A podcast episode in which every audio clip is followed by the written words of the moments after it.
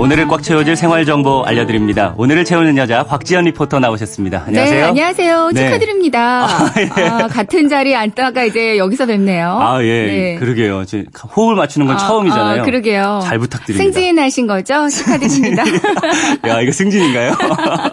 아무튼 잘 부탁드리겠습니다. 네. 오늘 가져오신 생활 정보는 뭔가요? 네. 이제 주말 동안에 인터넷 쇼핑몰이나 TV 홈쇼핑에서 물건 구매하신 분들 계실 거예요. 네, 그 제 아내도 주말 동안 에는 그런 거 많이 하더라고요. 네네. 근데 이렇게 주말이 지나서 오늘쯤 되면 이거 괜히 샀나 싶을 때가 있거든요. 또 떨리는 마음으로 택배만 기다렸는데 막상 물건이 왔는데 정말 내 마음에 안 드는 경우도 많이 있고요. 네. 특히 요즘은 실제로 실물을 보지 않고 물건 구매하는 경우가 더 많아서 더 그럴 수가 있는데요. 근데 이런 것들 보면 되게 이렇게 적혀 있어요.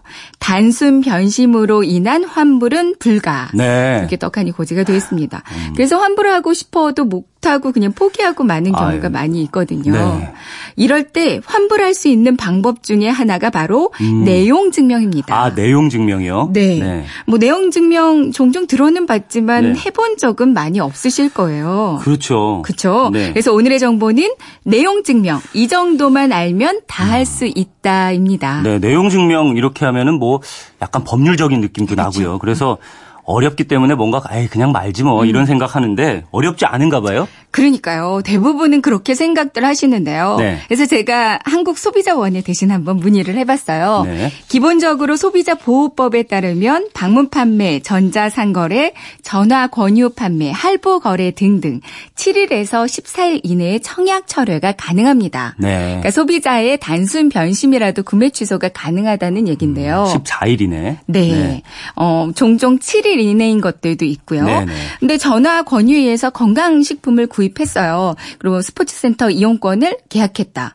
근데 취소하고 싶을 때가 있잖아요. 네. 그리고 인터넷 쇼핑몰이나 TV홈 쇼핑에서 물건을 구입했는데 물건이 약속된 날짜까지 안 왔거나 아니면 받았는데 물건이 마음에 안 들 때 이럴 때 보내시면 됩니다. 음, 마음에 단순히 안 들어도 할 수 있는 거죠. 네네 네. 맞습니다. 네. 이제 가장 좋은 건 그냥 바로 얘기해서 환불해 준다고 해주면 정말 너무나 좋겠지만 단순히 구두상으로 청약 철학 을 하겠다고 하면 좀 그 부분을 명확하게 받아들이지 않는 경우도 많고요. 네. 판매자가 사실을 부인하거나 거절할 경우도 종종 아, 있거든요. 이런 곤란하겠네요. 그렇죠.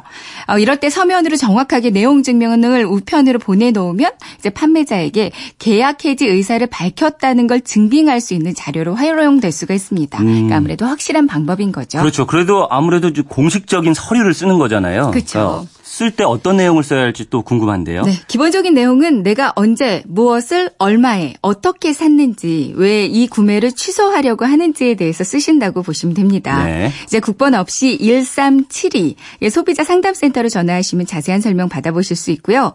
또 한국소비자원 홈페이지 들어가시면 www.kca.go.kr이거든요. 네. 여기 보시면 피해 구제란에 내용 증명 안내 및 작성 코너가 있어요. 여기 내용 증명 샘플이나 작성하는 방법도 나와 있거든요. 오, 샘플도 있어요. 네. 네. 여기서 직접 작성을 하고 이거를 인쇄해서 우편으로 보내시면 되고요.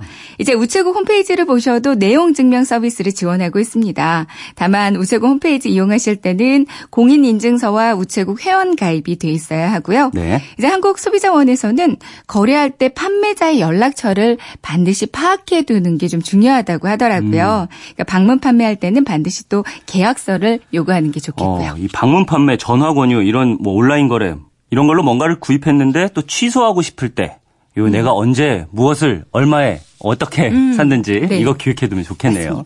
네. 이 정도만 알아도 충동적으로 구매한 아니면 정신없이 동의한 구매 계약 취소할 수 있는 내용 증명을 쉽게 하실 수 있습니다. 네. 오늘 내용 들으시고 더 궁금한 게 있으시면 1372 소비자 상담센터에 전화하시면 자세한 상담 받으실 수 있을 네. 거예요. 네. 1372 소비자 상담센터 이것도 기억해 두시면 좋을 것 같습니다. 네, 맞습니다. 네. 오늘을 알차게 채운 꽉 찬 정보였습니다. 네. 네, 감사합니다. 네, 지금까지 고맙습니다. 오늘을 채운 오늘을 채운 여자 곽지연 리포터였습니다. 감사합니다. 네.